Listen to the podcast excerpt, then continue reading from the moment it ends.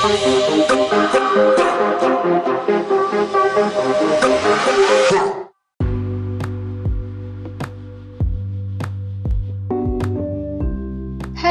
welcome to God, the Bible, and Spiritual Things Explained, where you get insight surrounding God, the Bible, and spiritual things that you may or may not have heard before.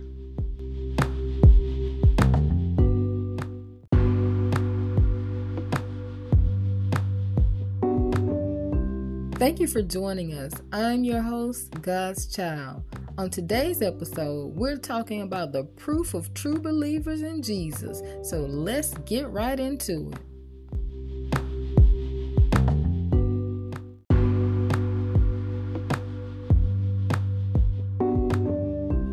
Going to start off in Mark chapter 16, verses 14 through 18 of the easy to read version of the Bible. And this is after Jesus had risen from the dead and is on his way to see his disciples, aka the apostles, minus one.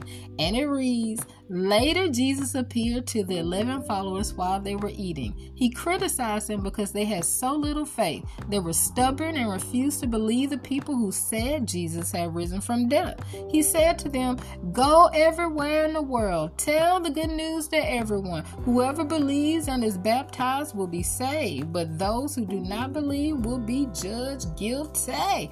And the people who believe will be able to do these things as proof. They will use my name to force demons out of people. They will speak in languages they never learned. If they pick up snakes or drink any poison, they will not be hurt. They will lay their hands on sick people and they will get well. In other words, they're going to evict some demons from their houses, child. They're going to learn some languages that they ain't got to go to school for. And if any snakes in the grass come up on them or anybody slip a Mickey or anything in their drink, they ain't going to be hurt. And they're going to be able to put their hands on anybody on whatever disease that they have. And them people going to get well. It don't matter if it's that crown virus or if it's disease X whatever else they say ain't no cure for. Or if they do say it's a cure for, they gonna be able to simply lay their hands on them and they gonna get well. Now, listen, he ain't say only those with titles or positions or certain special people would be able to do this. Jesus just said, those who believe. So if you say you believe in Jesus, have you ever done any of these things? And if you haven't, do you believe you can?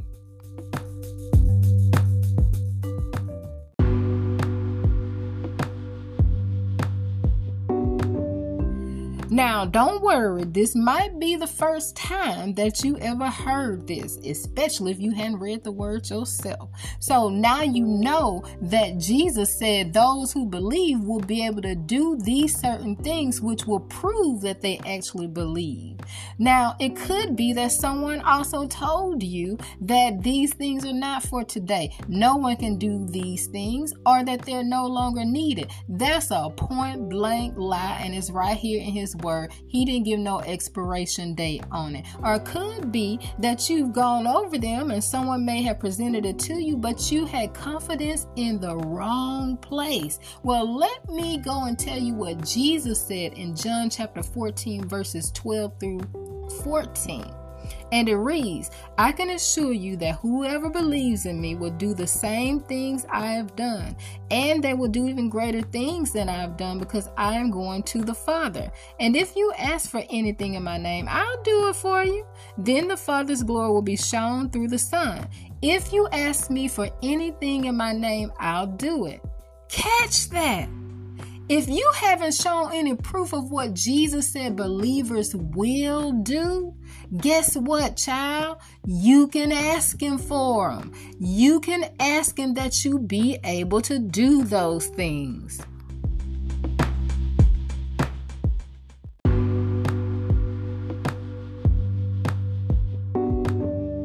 You know what? Jesus is always a good source to get information from. So we're going to go straight to some of his words in John chapter 14, verses 10 through 11 and 15 through 18. And if you want to, you can fact check me with the easy to read version, child. And Jesus said, Don't you believe that I am in the Father and the Father is in me? The things I have told you don't come from me, The Father lives in me and He is doing His own work. Believe me when I say that I'm in the Father and the Father is in me, or believe because of the miracles I've done. If you love me, you will do what I command. I will ask the Father, and he will give you another helper to be with you forever. The helper is the Spirit of truth. The people of the world cannot accept him because they don't see him or know him. But you know him. He lives with you, and he will be in you.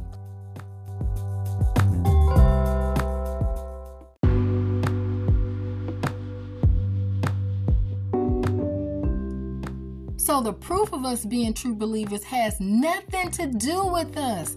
And everything to do with Jesus. The proof doesn't require us to have confidence in ourselves, but confidence in God. Believe that what God said He's able to perform. Beloved, when we do these things, it's not us doing the work, but God via Holy Spirit in us doing the work. So if you think or anyone tells you you can't do these things, lay hands on the sick to heal them, speak in other tongues you didn't learn, evict demons, and rest of the proof Jesus said we'd show if we believe in Him, a straight up lie, like Numbers 23 19 says. God is not a man. He will not lie. God is not a human being. His decisions will not change. If he says he'll do something, then he will do it. And remember, Jesus told us that the works he did were actually the Father working them through him. So it's the same with us. It's not by our might or by our strength, but by his spirit that dwells in us that does the work.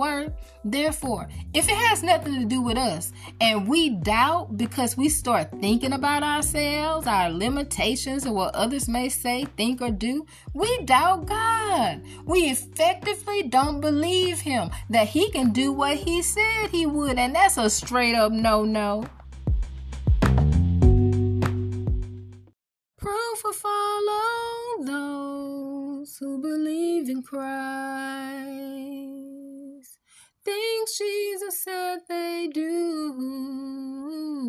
It's the Father working through His Spirit in you, proving to others His word is true,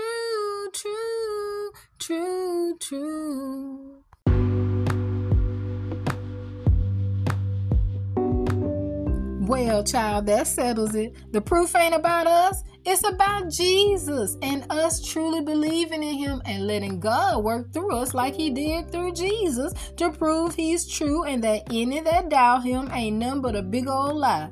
But don't just take my word for it. I encourage you to do your own study, pray, and read the Bible so you can know that you know that you know.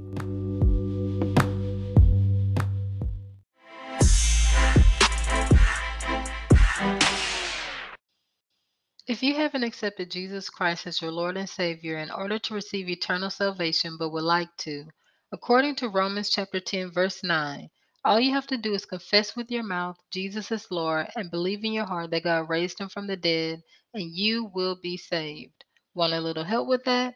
Repeat this simple prayer after me. Lord God, forgive me for my sins.